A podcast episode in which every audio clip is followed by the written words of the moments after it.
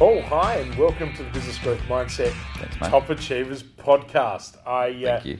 cannot tell you how privileged I feel that you are here today. And uh, as we were just saying off air, it's the first time I've ever seen you in a t-shirt and cap, and it really personifies the, um, I guess, the culture at your new role. I mean, even though you were chairman before, now C E O, I'm going to let you talk about it a little bit rather than mm. me kind of steal your thunder.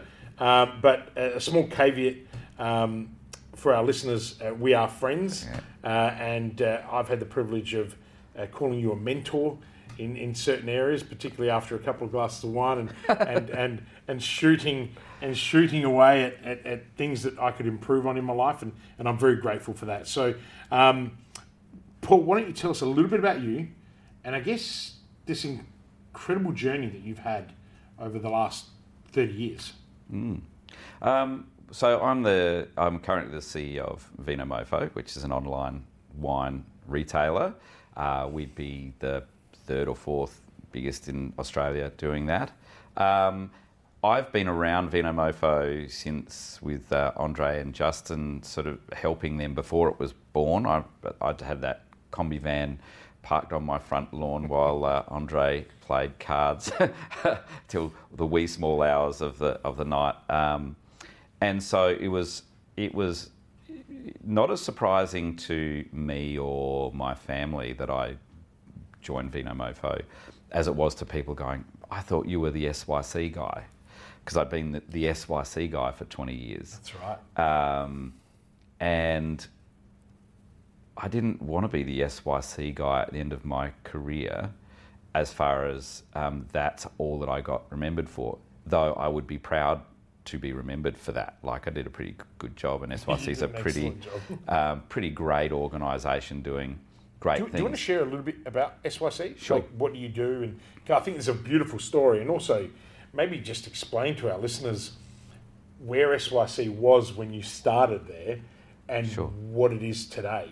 Sure. And also the way that you've handed over a legacy to another really smart person yeah. in the process. Well, I got, um, I when I left school, I thought I wanted to be a journalist, and um, I got into journalism, switched to c- communications um, after a year of that, um, but then just got into business. Like, I started my first business taking photographs of cars because I'm into cars. And um, I worked in a photo shop, and the photos were pretty crummy that the people were bringing in, so I said I could do them better, um, and went, oh man, this is like, if you offer value, you get paid. Um, and so I sort of got into my own uh, my own businesses of different sorts, or uh, pursued photography in different ways. Uh, and that took me to Sydney, and I, I got into um, uh, business with some people Uh, selling water filters, and that was pretty successful. And I came back to South Australia, did some consulting, um, and then had sort of a life-changing moment, but it led me to join S Y C for a year. So S Y C back then stood for Service to Youth Council Incorporated. It was a small registered charity in South Australia that worked with um, young people who had fallen into homelessness. And it was started in nineteen fifty-eight, so it was two thousand two that I joined. And one of the things that um, I'd never worked in not-for-profit before, never thought that I would work in not-for-profit, and I thought I would only do it for a year. Uh, so eighteen and a half years later, I was still there.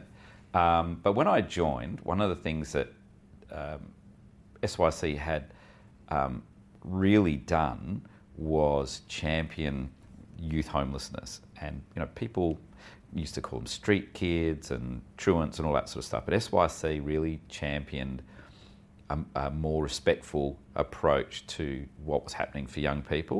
And it was something that deeply affected me around going, yeah, you know, we we just treat young people in Australia so poorly. We think we don't, but we do.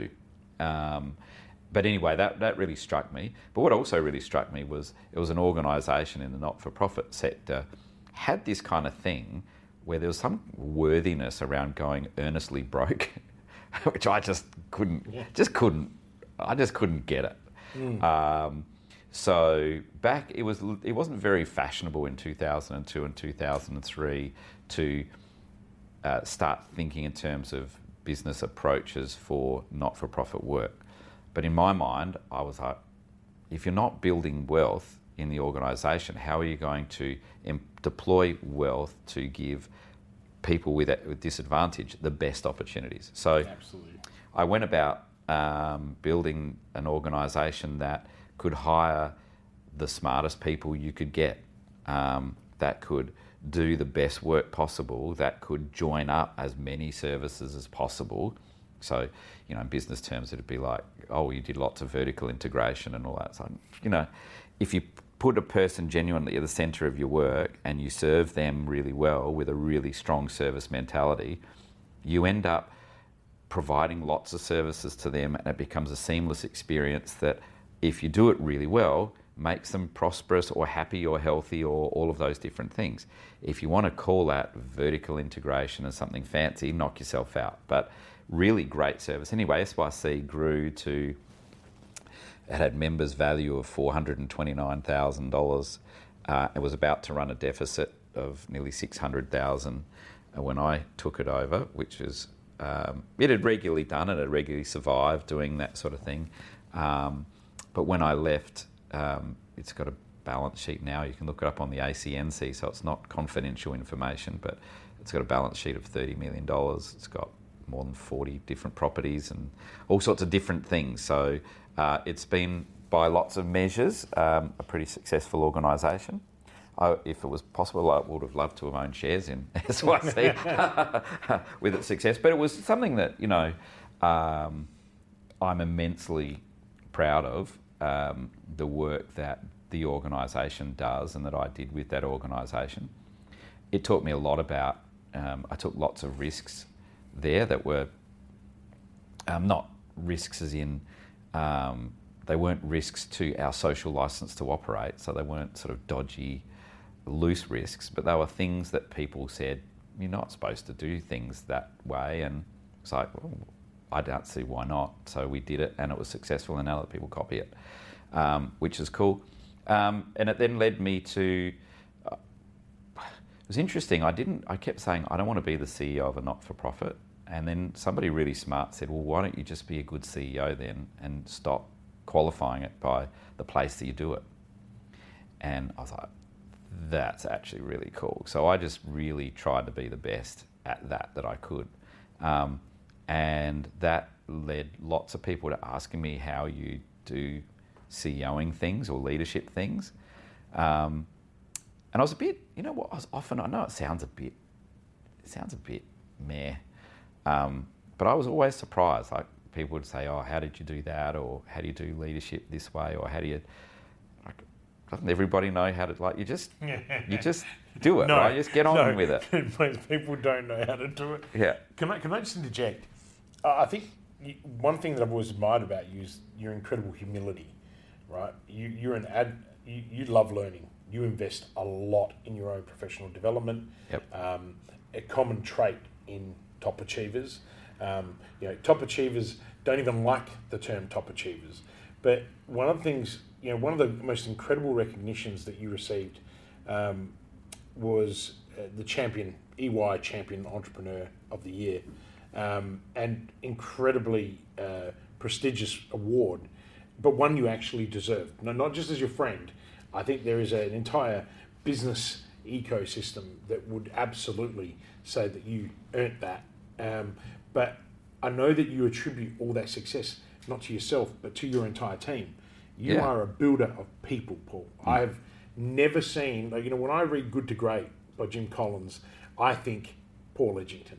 Oh, that's very I, and I do, I get goosebumps while I'm talking to you, yeah. because that's one of the, the things that I've always admired about you, um, is this ability to get, excuse me, your ability to mobilize people, mm. right, to achieve common outcomes. And that is something that not many people know how to do. And you do that better than other people. And I think that that's something that I just want our listeners to truly understand, because, and maybe we can explore that a little bit. But, you know, and I'm assuming you've now gone and, and done that whole process at Vinomofo as well. But it's also you you build legacies. That's the other thing I really want you to tap into. I mean, you've handed over S Y C. Um, obviously, I haven't spoken to Mark, so I don't know how they're going, but they're going great. On all accounts, it looks like it's going really well. Yeah. That, you know, that is a combination of you finding the right person. You were talking about finding the best people. You know, Mark yeah. was at Academy Services beforehand. Yeah. Um, you know, as a C E O there, who'd had well, G M, who'd had a very successful run turning a, a company from a small turnover to a large turnover, and you identified that through your friendship, and were able to bring him in because you built such a robust, successful business, not a non-for-profit. Let's let's put that aside. That is the, the goal, but your goal was always to help these young people who had somewhere along the line lost hope. Mm-hmm. Yeah, and it wasn't just about giving them shelter or giving them some kind of handout. It was rehabilitative services, getting them into housing, getting them to stand on their own two feet again. I remember you telling me a story about the value of a telephone mm-hmm. to these young people, and it blew me away that the, the the social connection is so important, even to someone who doesn't have a roof over their head. Yeah, that people would, that young people would would uh, if they had the choice between buying data and buying food, they would buy data. Mm. Because yeah. But that's how deep you understood your people, and I guess that's I, I, I'm trying to just flesh that out because mm. I learned so much from you when you told me those stories. You know, we'd go to lunch, or we'd we'd catch up for a quick coffee, and you would share these stories, and I'd be like, wow, this guy just knows how to run businesses on a level that other people don't get. So I have to correct you, people don't know how to do those things. Well, they do, but they're just afraid to use it. Mm-hmm. So a, a word that is in, it makes people feel squirmish in corporate, in leadership, in lots of different circumstances, is the word love. Mm-hmm. Um, you don't see it used in lots of corporate books and all of that sort of stuff. They talk about all sorts of, but most people, not everybody unfortunately, but most people know what love feels like and what it looks like, and um, at its best what it can do. So when you think about that as a concept and you go, so at its best, love is one of those things that from a, not in a airy-fairy, I'm not talking about, you know, singing Kumbaya and plaiting each other's hair, which for you and I is uh, redundant. But yeah. what I'm think think about it, think about it at its best. Mm-hmm. It's something that the more you give it away, it it comes back, and you you, you try and like you, so you're trying to give more away, yep. and it comes back. So you think about if you're trying to build wealth, if you're trying to build success, if you're trying to build legacy, and you create a deal flow that the more you give away, it embarrassingly comes back, and you're like, no, no, I didn't, I'm not doing it to get it back, but it comes back. Yeah. And you then energize people around you to work like that. And if you treat people like that, then you find that it just it just happens. But it's not fashionable to refer to it like that. You're supposed to give it more dry, clinical sort of things, because the downside of doing that is you get disappointed regularly, or you get hurt regularly, or there's people who can't be, uh, they, they can't, they just can't handle working like that because it's vulnerable, right? You, you're putting everything into something, and not every, well, people like to hold stuff back, and that's fine. It's just not that fine working around me, because you won't have that much fun if you're holding stuff back, because I want you to put everything into it, and because I put everything into it, and I put everything into you. However, it's really notice, noticeable, right? Because love's really easy to understand, right? The more you give it, it comes back more. So if you're giving a lot of it to somebody, you're putting a lot of energy into the career development and the dreams and aspirations of somebody working for you, and it ain't coming back, it's pretty easy to identify. And again, lots of people in leadership positions fail to make the decision to cut that off. So there's three things. Good insight. Yeah, three things in my mind all the time, and that is, if you can do it, do it. And I'll encourage you, like, do it. Knock yourself out. Well, what if I make them? Just do it. I could be fine. If you can't do it, but you want to try, Let me know and I'll show you how to do it. And I'll support you to do it. I'll create the environment. Whatever it is, we'll show you how to do it. But if you won't, get lost. Because you can. Cut, cut, cut, cut, cut, as soon as the fit isn't there. Yeah, because yeah. if if you can but you won't, that's a decision that you're making to hold back.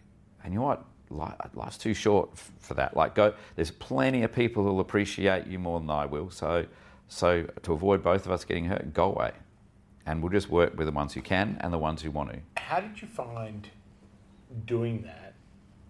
Well, actually, let me ask you. Let me ask you a slightly different question to that, and let's stay focused on it because that, that's brilliant insight. eighteen and a half years at S Y C, you would have been able to, to do that and educate everybody else to do it.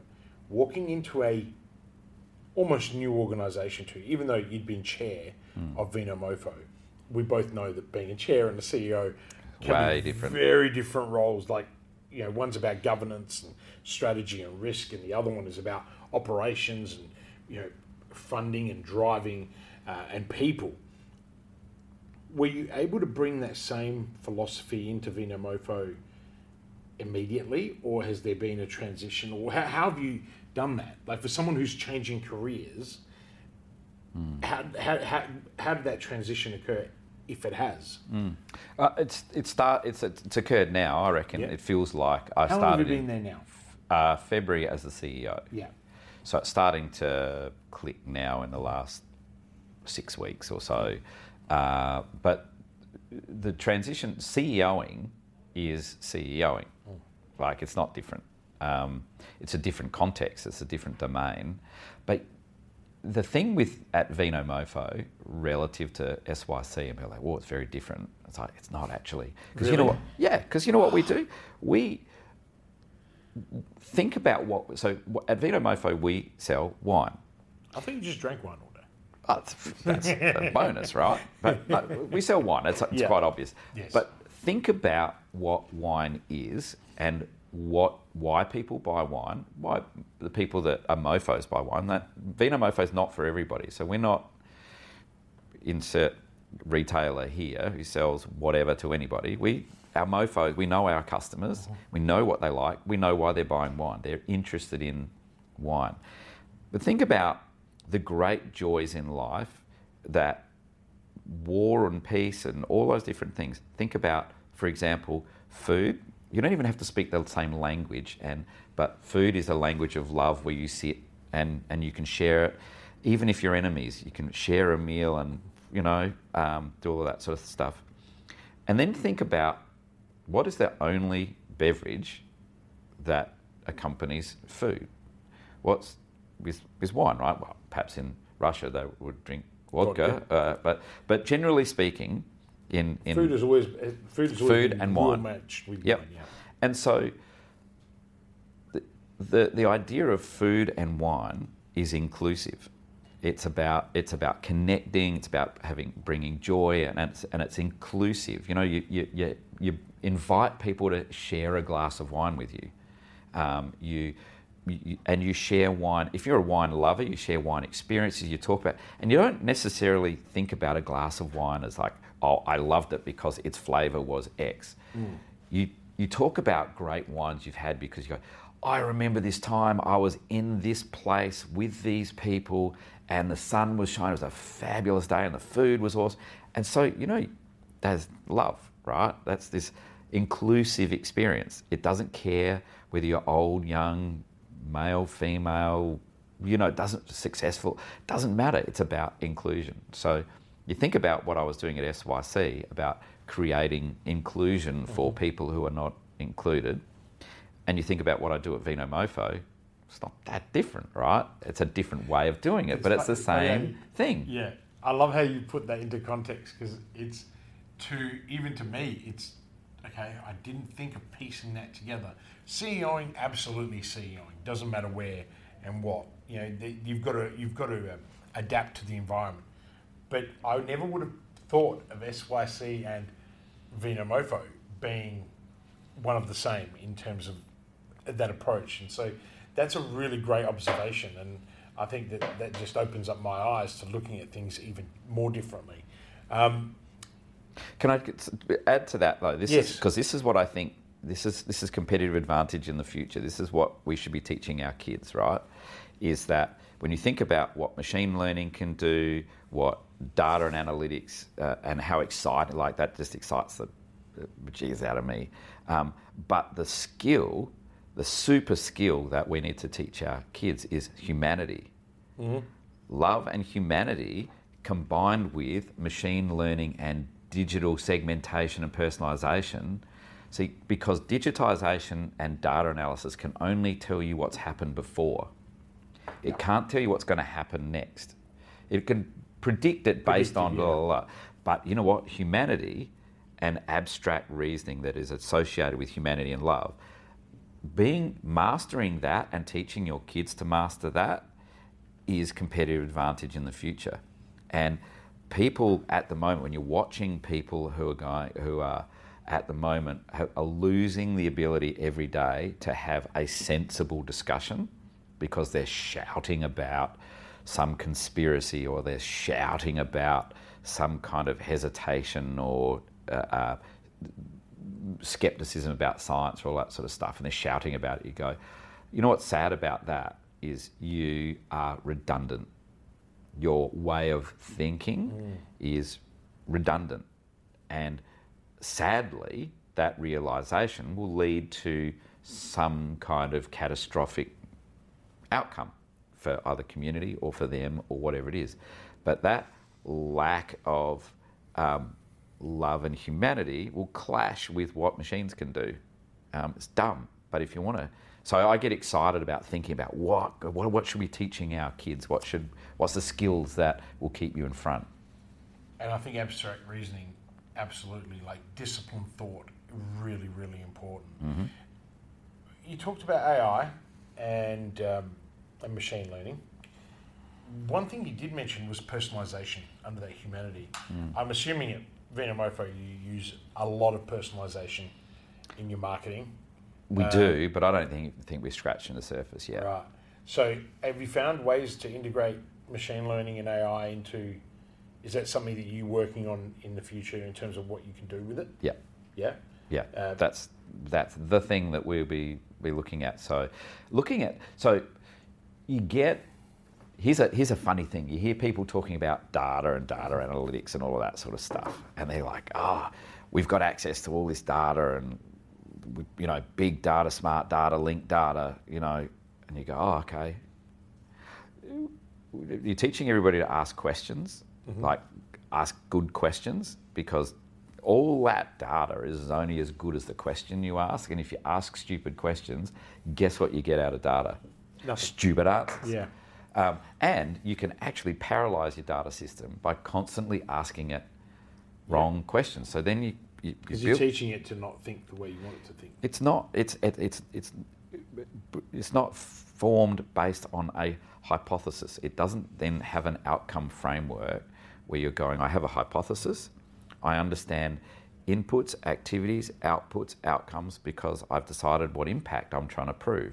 If you don't have that kind of a framework when you're thinking about, is my question relevant to the data? The other thing is, Uh, we approach data thinking that as humans we have got a monopoly on the best ideas, mm. but machine learning can create different um, segments and buckets and and and, and um, spaces that are way beyond the cognitive load of, of humans. Oh, yeah. Then it's up to us to be able to go, can I do something unique with it? Um, and that's That's they're the, they're the parts that, you know, I think we're not even scratching the surface on how clever that can be and what good customer experience you can create with that. Right. So I was going to ask you, where do you see the first wave of application for you at Vinomofo or in, you know, fast-moving consumer goods essentially? Like, you know, where where do you see the real benefit for you guys, if you can mm. share that? Mm. Um, I think. I think it, is it in uh, customer experience? I guess that's where I'm going. Yeah, it's definitely in, in customer experience, and it's and it's targeting your messaging. So, yeah. um, you know, I'll give you an example where it would be like uh, at the moment with with uh, current generation uh, data, we would go, we would see what you're buying, and we would send you offers. So if you like Pinot and you've been buying Pinot, we'll send you Pinot offers and all that. But then if you randomly bought a box of mixed, a, a mixed white box, yeah. at the moment you'd start getting into your feed some white wine offers. Mm-hmm. The utopia, like the, if I could wave a magic wand, what our machine learning would have gone is, so that's anomalous to what you've been doing, mm-hmm. um, and starts to flag it, rather than starting to then send you white offers, which yeah. you're not going to buy again because you bought them for your mother-in-law. And that might irritate you if you're getting all these offers that are not relevant to you. It irritates you if you're a, yeah. if you're a red wine drinker and you start getting white offers, you're like, ah, come on.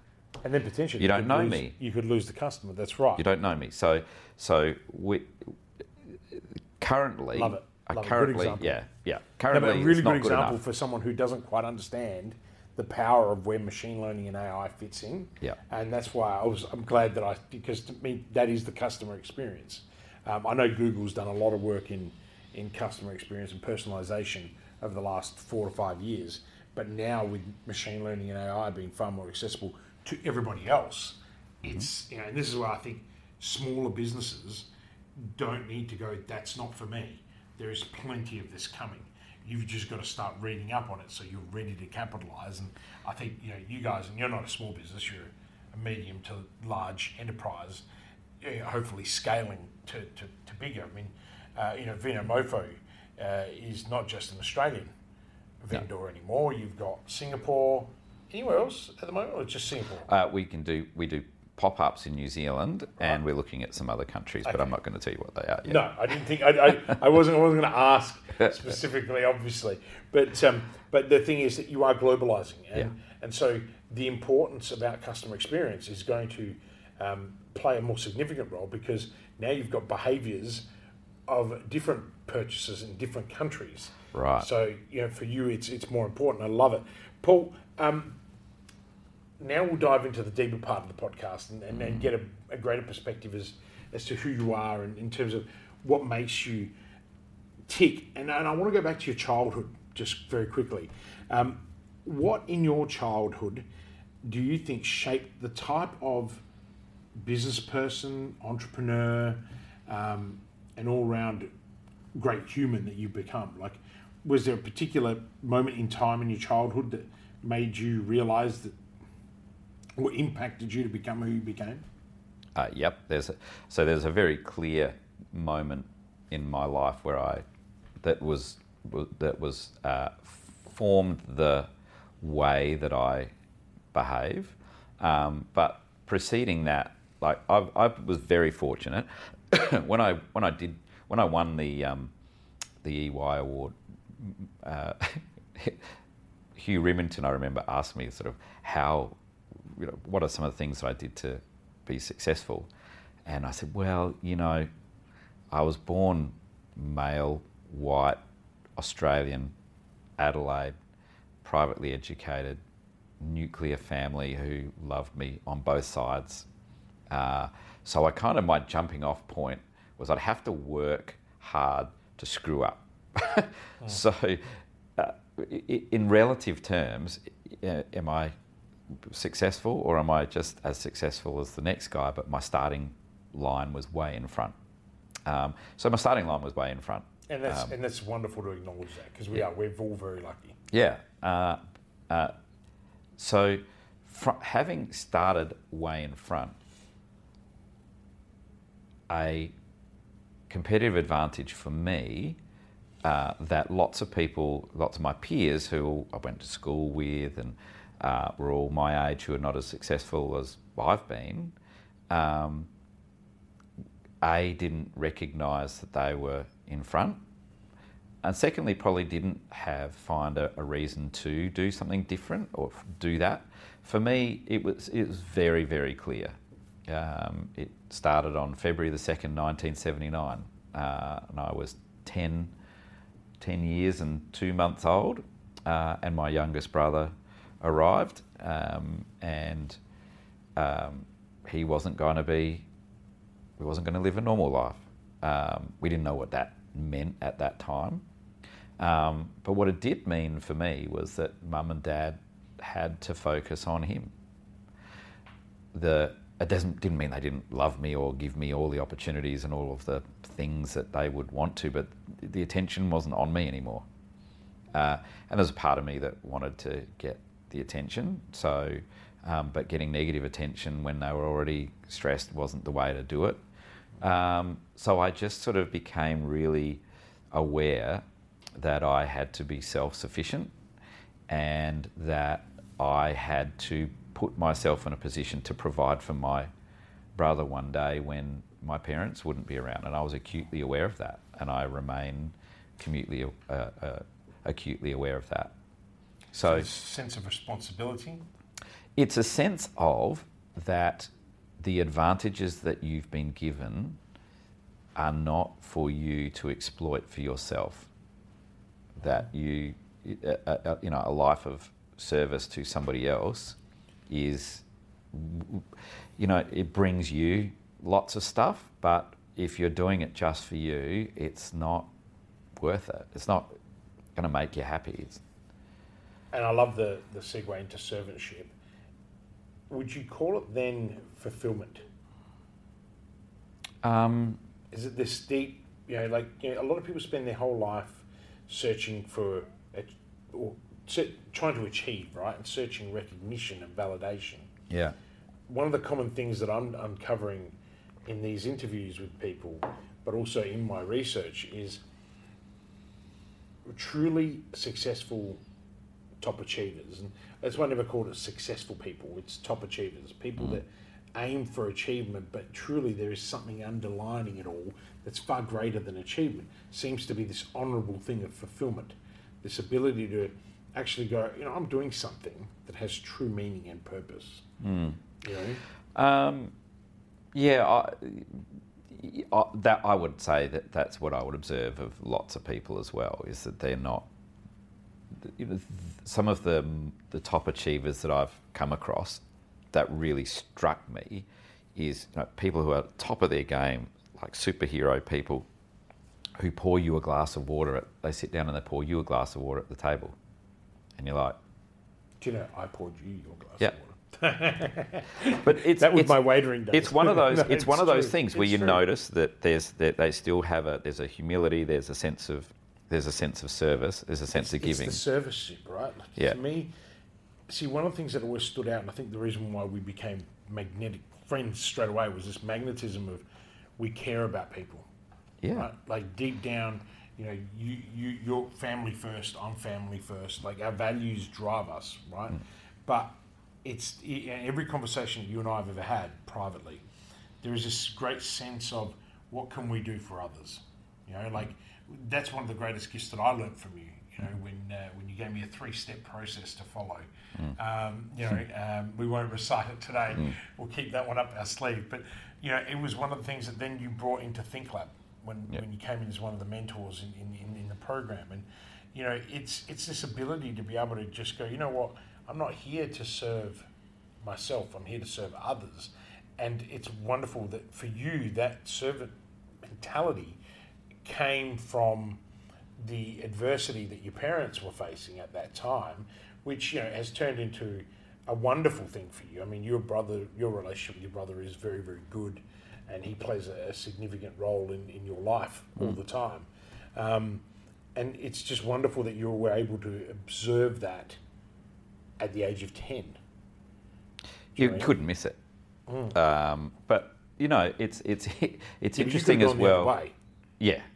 You, well, you know, it's one of those things. In my in my twenties, in my early twenties, I had like a really strong success driver. But when you're a young person in your late teens and early twenties, and the front part of your brain hasn't finished developing, so you lack insight, you've got energy and you've got drive. You don't quite know why, but you just, you know, success. You want stuff. Um, you want attention, you want praise, you want whatever those things are, but you lack awareness of like why you're doing it. Uh, and for me, I, you know, I was my uh, my wife uh, whom I adore, is has known me since the eighties. Um, and she, in my late twenties, she was like, "You were just a dick."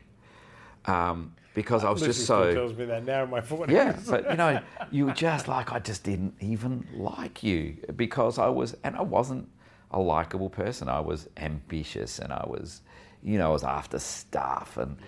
and it was just crap. Um, and I wasn't a good human. And so... Uh, and at that stage, I got I got sick. I got chronic fatigue and, and all that sort of stuff. And that was... Lots of people don't listen to what's going on around them. They don't listen to their body. They don't listen. They're not listening to people around them that they care about. They're just on this thing around this quest for stuff. Like, that's just. I'm really glad you said that because it's even as I'm reflecting. You know, I yeah, I would I for me you, you you were lucky enough that you uncovered that in your twenties, late twenties. It took me a very long time. I was you know still at thirty-five, thirty-four, searching for all of this, and it was a recovery thing for me more than anything else. And then the light bulb switch, you know, when, when Lucy and I found out we're having Leonardo, mm. it was like this, oh shit, you've got to grow up. And that for me was the insight that changed my life. It was a wonderful opportunity to go, you know what, I now have to be accountable, responsible, and have be the authority for this little person. Mm-hmm. I'm going to suck as a parent. What am I going to do? And oh, I parents was, think that. Yeah, but you know, like, you know, you we were really good at like I was really good at what I did. You know, yeah. like there was elements of good and elements of bad. But you know, as a practitioner, I was great. And then all of a sudden, I'm like, I have to learn this new skill. And it was this sense of responsibility and serviceship that really came through. And now, as you know, I love being a father. Mm. It's something I work very hard at. Um, I, I'm never going to be amazing at it because it's just such a difficult job. And, you know, you, you've got adult children almost now to the point mm. that, you know, Griff is, you know, at fourteen. You know, I've got Lavender who's four, and it's this incredible journey. And I'm just so lucky that I have very close friends that can guide me mm. on, you know, where they've been. So, and I think that's probably the really wonderful lesson about you've got to learn from others. Mm. You know, I wish I had someone that I could learn from in my late, thir- in my early thirties. But you're spot on. You know, I look back at how I failed and how I lost everything at thirty or thirty-one. It's because I didn't listen to people. Mm-hmm. You know, and so it's wonderful listening to you because I can then reflect. And I know that the listeners who are listening are probably now going light globe. Oh wow! And I'm hoping that if one of our listeners out there is currently going through that transition, press pause and rewind back to the insight around making sure that you're listening to other people. Mm. Make sure that when you're in that grind and you're sitting there thinking that you have all the answers, that you actually don't have all the answers. In fact, there are other people around you that, that care about you, that you need to go, hang on, pause. Let me just go and reflect on this and, and find some space to truly understand. I mean, if people just listen to that bit of advice, it'd save them a lot of pain mm. moving forward. Um, but you, what I, the funny thing is, if you, it, it's a, just a truism the whole time. If you find yourself in every situation believing that you're the smartest person in the room, whoa, you're in trouble, big trouble. Yeah. And there's a voice inside your head that, particularly when you're, you know, late twenties, early thirties, right? That you're going, man, I, you know, I'm, I'm rocking it. It's like, oh boy, uh, you need somebody in your life who's letting the air out of your tires a little bit, just to yeah. because. And it's not about them letting the air out of the tires. It's about you allowing, being vulnerable enough to let someone do that to you for your own good. It's and, it's even now though. I mean, you probably totally. You know, you, you know, to me even now, I, I I'm thinking, wow. Where do I need to let my tires down and go? Like, where, where do I need to readjust? You know, for me at the moment, it's my health. You know, mm. it's a big thing. I've been listening to a lot of people now, and it's like, okay. And then the last year has been difficult because, you know, you get you start training again, you do your knee. For me, it was my, you know, seventh operation. Mm. And then I'm like, okay, then you get blood clots, and you're like, okay, I'm trying really hard here. And then you get three herniated discs, mm. and then you're like, okay. I'm trying really hard here and I can't get it. But you know what? Luck favours the persistent, as Jim Collins says. So you've got to keep working at it. But the I've thing got is, six screws and two cages in my neck, and they said I would never lift above my right. head. And so I did uh, last Tuesday, I did forty chin-ups for somebody who's not supposed to lift above their head. You can do yeah. forty chin-ups. I've been working on Unassisted? that. Unassisted? Oh, I've got a, a thin band, but it's like... Wow. You know, I'm, I can do none. Yeah, so I've been... I, that was, that was, that was, you know, part of that is, is like, uh, you know, you can't do that. It's like, really? Chin-ups so, are hard. They're hard, yeah. It's taken four years to, to train to wow. do that. So it's just, it is persistence, and it's a bit of... There's t- those two words, and you and I have talked about this before, two years, two words that I have in my head all the time is refuse and decide. Mm-hmm. So, you know, you can't, you won't be able to do that. Hmm. I refuse to accept that. I decide so to do something different. That's right. No, I love it. And I love, one of the greatest things about you that I've always really enjoyed is no matter how distant we might be, when we come together, there's always something that you, that you say that I just go, oh, I really need to write that down. And then I go use it. Mm. And I practice it, because I find that by practicing something that someone gives you, it's it's one thing being given a gift of something, right? But then you got to use it. You got to actually build the muscle, right? Your brain's a muscle, and you got to build it. Yeah. So, you know, refuse, decide. I mean, that kind of insight for people is going to be phenomenal. Um, business is not all flowers and rainbows. We know mm. that. Right? And as you know, I, I tend to like to talk a lot about failure and, and the experiences around it, because I think people can learn a lot. Uh, you know, success and failure leaves clues. Mm. Um, but what failure experience do you think has set you up for the success that you've experienced in your life, both professionally and personally? Um, oh, look, we all have different failures. I don't see... Um, I see failing is, fa- having failures is really what I call school fees. You know, it's just like, what'd you learn? Like, it's not really a failure. It's just a very unpleasant, you know, a very unpleasant school fee. Sometimes school fees are really expensive.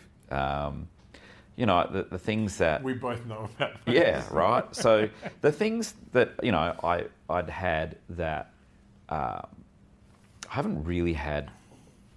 Things that are, are, for me, a failure is is like catastrophic. You can't recover from. So I haven't had anything catastrophic that I can't recover from. Um, so I've just had lots of school fees. Um, you know, I, I um, as like you, somebody who really prizes and values being a dad, um, having a, a, a failed marriage, um, for me with two kids, was devastating. I was. devastating for me. I just, that was a failure where I was like, I didn't even contemplate that that was going to be a failure for me, but it was. Um, and I'm really good at it now. I say, you know, it's a, a somewhat, I say it and people think I'm joking when I say, well, I had a practice wife, wasn't that good at that. Um, but I'm really good at it now, and I work hard at it. And you do work hard. Um, and I, and I, and I love it, because I realize, you know, you can't just take that for granted. It just doesn't work where you're going. Life works out the way you plan it. So um, that, you know, that was, but the, you know, the one where it was a failure, but it wasn't mine, was, is the most interesting that has had the, I think in my leadership career will be something I point out that was not my failure, but it was my response to it that I'm really proud of and will always be proud of. And that was yeah. when I was betrayed by somebody I trusted I was, who I stole money. This, yeah, you and I have spoken about this. Yeah. If, share it, because if you want, whichever part you can. Um, I mean, that that that took that really upset you um, because you trusted someone and yeah. you were betrayed. Yeah, yeah, I did. Yeah. And uh, I, uh, you know... And it was I very advocated public. for and them. It was very public. Very public. Yeah. yeah, and I was, you know, there were. I was on the news mm. being chased by cameras for for for answers where it looked like I had done something, um, and I decided that um, I was just going to be flat out upfront about it. Um, you know, unshakingly so. So you have P R people saying, "Oh, you should say this or say it that way," and I was like, "I'm just not going to do that." Um, I think you handled that incredibly well. Yeah, I, well, I did. And, like and, as an observer outside. Yeah, I um, did, and I'm really proud of mm. that because uh, I didn't, I was like, you know, if I was watching or reading this, my bullshit detector would be on high alert and so I'm going to look out for any of it. So I just spoke really plainly. I remember sitting one weekend on LinkedIn when the news article came out, and people who didn't know anything kept making comments, and I responded to every single one of them within sixty seconds of um, of, of doing it, to just stop it cascading into yeah. nonsense. And it turned out really well. The the test of character, when somebody who, you know, was the godfather of one of his kids, it's just, you first hear about it and you go, hang on, are you sure that that's what's happening? And they're like, here's the evidence. And it's like, to unflinchingly go, okay, we're just going to call the cops and we're going to deal with, yeah, but don't you want to find out what's going to happen? It's like, no, no, that's the right thing to do right yeah. now. Let's do, let's do the right thing every moment and believe that it'll turn out okay. And guess what? It turned out okay because we did the that right lasted, thing at every moment. That lasted a long time. Yeah, that was... How many years was it? Four? Uh, From a recruitment? Yeah, he was doing it for three or four years, and then no, no, but the, the whole process and the, and the process. trial was a couple of years, oh, yeah. a year or something it was a like while, that. But, but the emotional strain on him too. Yes. And, and look, we I think there's a lot of people that can sympathise with the betrayal of someone close to them. Sure. Uh, in business, but and but not a lot of people recover from it. Because yeah. sometimes that pain, that anguish, that frustration, it can really cut you really deep, with particularly someone like you um, who who values that human connection. Mm. And, you know, I've been through it, and, and it's took me a while. It took me, I got really ill over it because mm. I couldn't understand why someone close to me would do that to mm. me. It's, you sit there and go, well, it's just greed. You know, and in your case, it was it was it was greed as well. It was finances. It was money, and you know, I think it was much deeper too. Do you know yeah, what I mean? Oh, like it was, yeah, it was. It was. There were so many things that were bad with it. But the thing for me that has been a really powerful, and it is, it, it can eat you up if you let, like, literally eat you from the inside if you let it.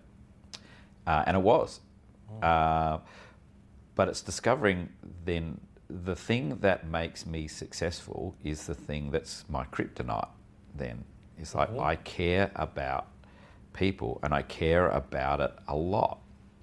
So then if some a person lets you down or disappoints you, you care about that. So knowing that it's your kryptonite, you got to go, how do I accept that I didn't control that or see it or have responsibility for it? It's in my D N A to take responsibility for everything, right? But learning, then this is a huge lesson I got from that, is I wasn't responsible for that. Mm-hmm. And I'm not going to be responsible for that. Um, and so it was like, ah, man, I've just had a life lesson scrubbed on me with a wire brush, which I didn't appreciate, but probably good. I, you know, it's there's a part of you that goes. It was funny. I went to I went to see a counsellor about it, which is I'd promised everybody that I would, because I was doing all of the things, which particularly men do this thing where you compartmentalise. You go, I'll park that over there, and I'll do all the things, and then at some point I'll have some kind of I'll be angry with people, or I'll be snarling and you do whatever. Yeah.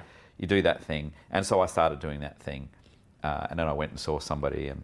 The first two meetings, I told them, you know, um, this is what was going on. It was a trauma response, and blah, blah, blah. She's like, okay,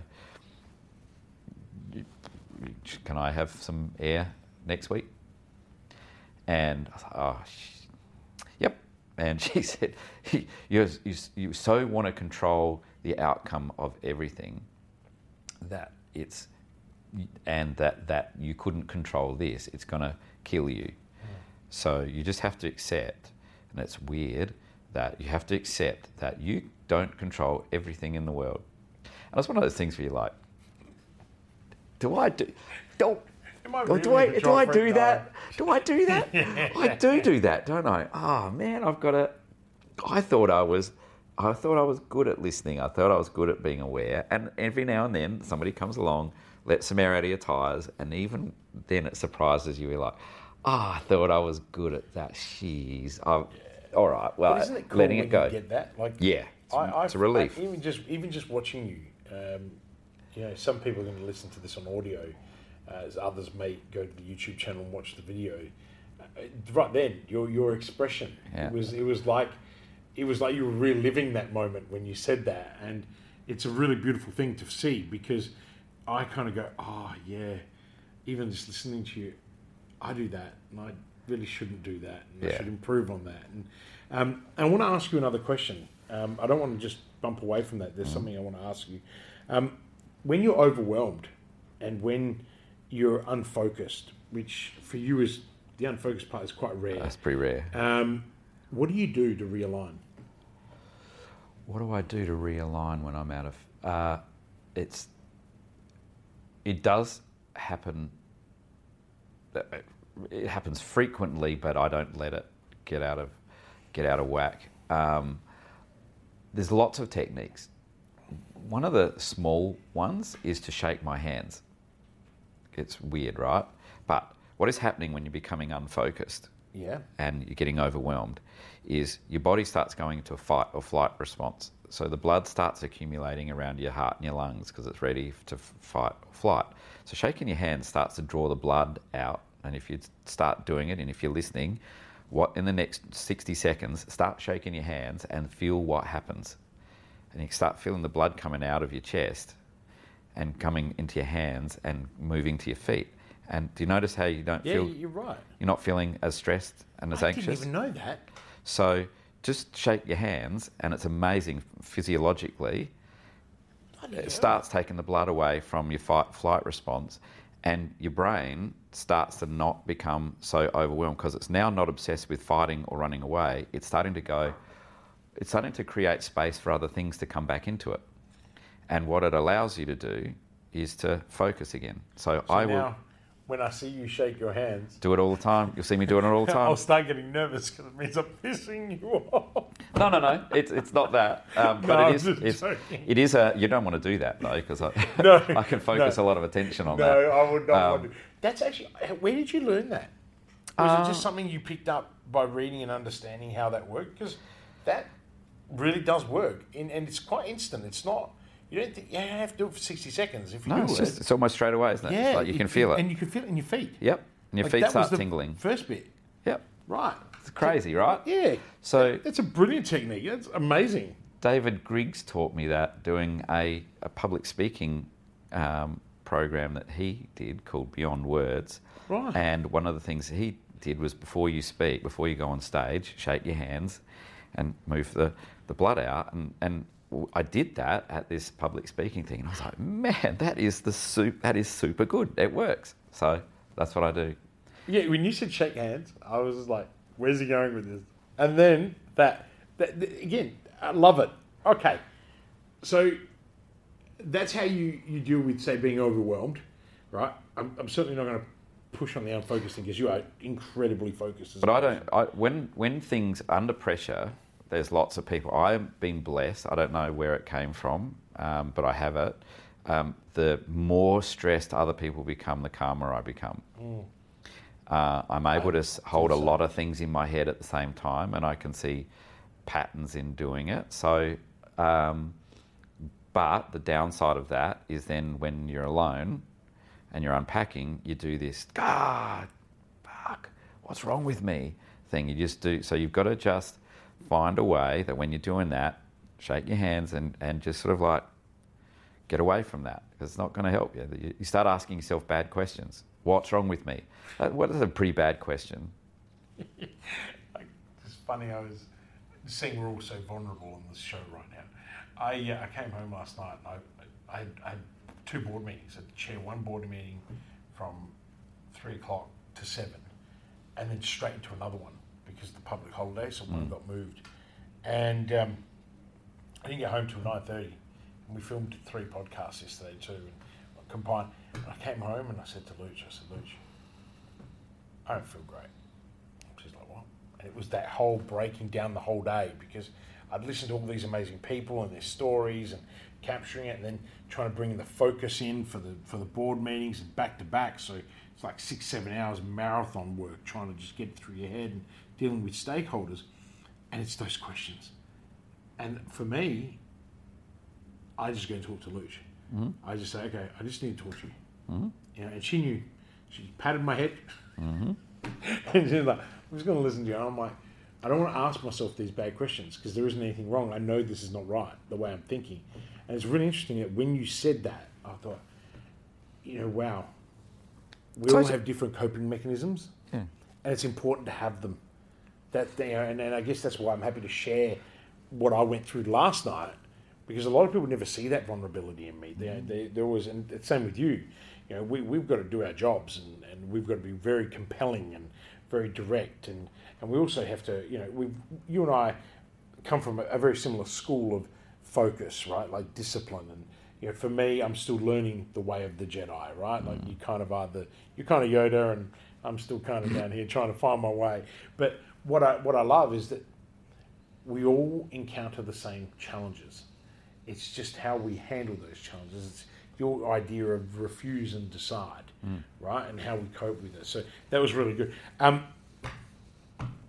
seeing we're on the path of giving value to everybody that's listening, um, which book or books do you think have greatly influenced your life? That have greatly influenced my life? Um, you'd like to think they... When I was reflecting on this question, I was like, mine, mine are pretty embarrassingly thin. Um, but early on, one as a as a young person was Steinbeck's Of Mice and Men. It's an amazing, had an amazing effect on me. And then when you think of early in the podcast, when you think about the story I told about my brother, and then you read Of Mice and Men, you go, oh. It's... But uh, that was for me. Uh, I've read millions of, you know, all of the... You're a reader. Yeah, so I've read all of the, um, you know, Covey and Collins and all of those great books and um, all of those. But interestingly, the next one that I would mention is another embarrassingly thin one called Who Moved My Cheese? Yeah. Um, super simple, but it's because both of those books are easy to read. And you know the old, I didn't have time to tell you a short story, so I gave you a long one. Mm-hmm. The brilliance of both of them is they are short and they're a mirror. Yeah. And you figure it out. Who Moved My Cheese is also a very fav- fav- favourite book of mine. Yeah. It's because it's short. Exactly. I like that. And, and you can get through it. You, and you get through it. Mm. Um, Things like uh, Kenneth Blanchard stuff, where he writes short. The One Minute Manager. Yeah, and series. the monkey, the mon- monkey meets the One Minute Manager, or books like Fish. Yeah. Um, they they are they are uh, simple. They're not complex. I, I've read. I've I've done. I've been fortunate to go to Harvard. I've been fortunate to go to Stanford. I've I've you know seen read lots and lots of really clever management stuff. But the the answer to your question, the ones that have most affected me, are the simple ones. Like that. That's amazing, and and it's it, you know, for those of you who don't obviously know you well, yes, you have you have invested a great deal in your P D. You have been to Stanford, you have been to uh, to Harvard, and I picked your brain every time you come back yeah. because it's like I'm going to get there one day. Yeah. Um, and look, we, we we're almost at the end, um, only because we've got time restrictions with mm. busy lives. Um, if you. Do you have a business hero? Yeah, I've got I've got several. Yeah. Uh, who and why? Uh, or who, who who's someone that you really look up to? Right now. Yeah. Right now, um, uh, Justin Dry, who I work mm-hmm. with at Vinomofo, is one of the uh, cleverest, most resilient, most positive people I've ever met. Uh, he. You've said that before. Yeah. Yeah. I just uh, have much respect for Justin and the way he goes about things, and you know, he he uh, alongside Andre created Vinomofo and had a vision for Vinomofo from scratch. Yeah, it's really and interesting. You, you mentioned Justin. Uh, Andre was on the show, and Andre also strongly suggested that you know Justin has been instrumental in everything. Yeah. So it's really interesting that the two of you who've worked with someone. Yeah. Um, you know, maybe Justin's got to be on the show next. Apparently he's back. He's living here again. He's at the moment. Yeah. Yeah. But mm. he's he's amazing. He's one of my business heroes. The other one is a guy that, not, I guess, generationally behind me, lots of people don't know, but a guy called Peter Ritchie. Okay. Peter Ritchie was the guy that I met in my twenties when I was in Sydney. Um, he was the first non-American C E O of McDonald's. He uh, ran McDonald's in Australia, and everybody's like, "Oh, McDonald's!" But eventually got on well. No, that no. was you're thinking of, okay. of Charlie Bell. Charlie Bell, okay. Uh, no, Pete was before Charlie. Oh, right. Uh, Pete was before Bob Mansfield. Pete Pete was the first guy. Right. Okay, so wow. there are only there are only four stores at that stage, and, and he was the accountant, and the, the American wow. C E O had a a blue. Um, and and Pete gave a speech when I was in Sydney, um, and was talking about, you know, being successful and that sort of stuff. And he did the, oh, if you ever want to ask me a question, just ask me. And so I saw Pete last year. I've been asking Pete questions since nineteen ninety-three. uh, You're being a serial pest of questions. Yeah, I, you I love, love you love asking questions. Yeah, you, I, know, I love you him. You spend and, a long time working out your questions. You ask very good questions. Yeah, I, so I, I said that at the beginning. Oh, I ask Pete um, questions all the time, but at at the time, at the time, because it's, The, the context is, uh, I remember that patch where I said I was in my twenties and I didn't mm-hmm. quite get everything? Yeah. I said, when did you get your first Mercedes? And how did you get it? You do uh, love so, Mercedes. Yeah, so that was a pretty stupid question, but he allowed, my questions got better, and he was he was a very good mentor. Did he answer your question? Yeah. I'm not going to tell you the answer because no. that was between us. So, Paul, um, one final question. What habit or belief or behaviour um, has improved your life the most? Something that would help someone else. Behaviour that... Um,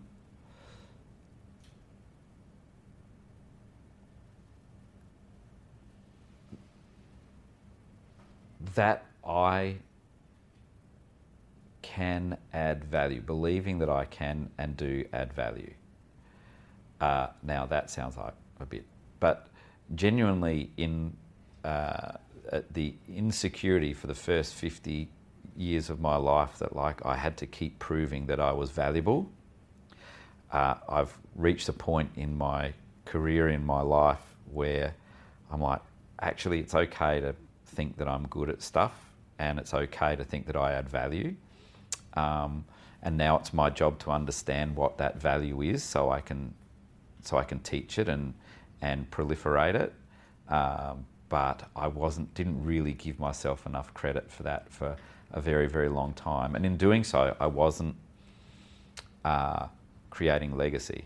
So if I, when I think about again another super proud moment of mine in uh, when I had decided and spoke to David about leaving S Y C. I said to him, we're going to do the best leave ever. Like, this is going to be like, I'm going to win the Norm Smith, we're going to win the grand final, I'm going to get the Norm Smith medal, and then I'm going to go, and I'm finished. And you're going to have somebody really awesome take over from me. Um, and it just happened like that. You know, of course it did. It was, like, well, it was, all, it was all an accident, right? It just happened like that. But it was because by that stage, I knew, like, I knew I had... added as much value to that as I was going to, and it was pretty good, but it was time for somebody else to now take it. If I still had this mindset of having to constantly prove myself, I would still be there trying to prove myself um, and doing it, but I think S Y C will be better for me giving it over to somebody else, and I'll go do something else and as we well. Certainly know, and everybody's happy. The person you gave it to has an abundance of energy. He's pretty good. Right? He's, he's pretty good. And he's had great mentoring you as yeah. well. Um, yeah. Paul, thank you for, for coming in here today, sharing phenomenal insights. I mean, there's so much there that I want to recap, yeah. but I'm just going to transcribe the podcast. Well, you've been very generous. I thank you. Very kind. Uh, look, not only do I value your time, because I know how busy you are, I value our friendship. more than anything else. And it's because of the wisdom that you've shown today and the care that you have for other people. And, you know, I'm just very privileged and lucky that I get to see that. Uh, not as often as I'd want to, but you are committed to family like I am. And after this, we are going to check diaries and get this. We've just, anyone listening, we've actually been trying, I think, for two years now to get our families back to have lunch together. But uh, obviously COVID hasn't hasn't helped. I'm, I'm the, I'm, for those listening as well, I'm a bad friend. Not not because I'm a bad friend that I, but like I'm hopeless at returning calls. I'm Actually, you're not ho- that bad. I'm hopeless at um, making times that are within a reasonable amount of time. Like it takes forever because I, I fill every minute with what I'm doing. So I'm the bad friend that says, okay, so how about the thirtieth of November? And people are like, yeah, really?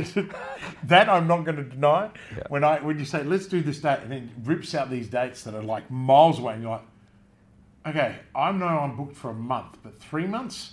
Yeah. Sure. Say yes. um, but, no, look, mate, thank you so much. My pleasure. Thank um, you. It has been an honour and a privilege to have you here today. And as always, you, you are serving just the way that I love to see you serve. So thank you, Paul. Thanks, mate. Cheers. Appreciate it.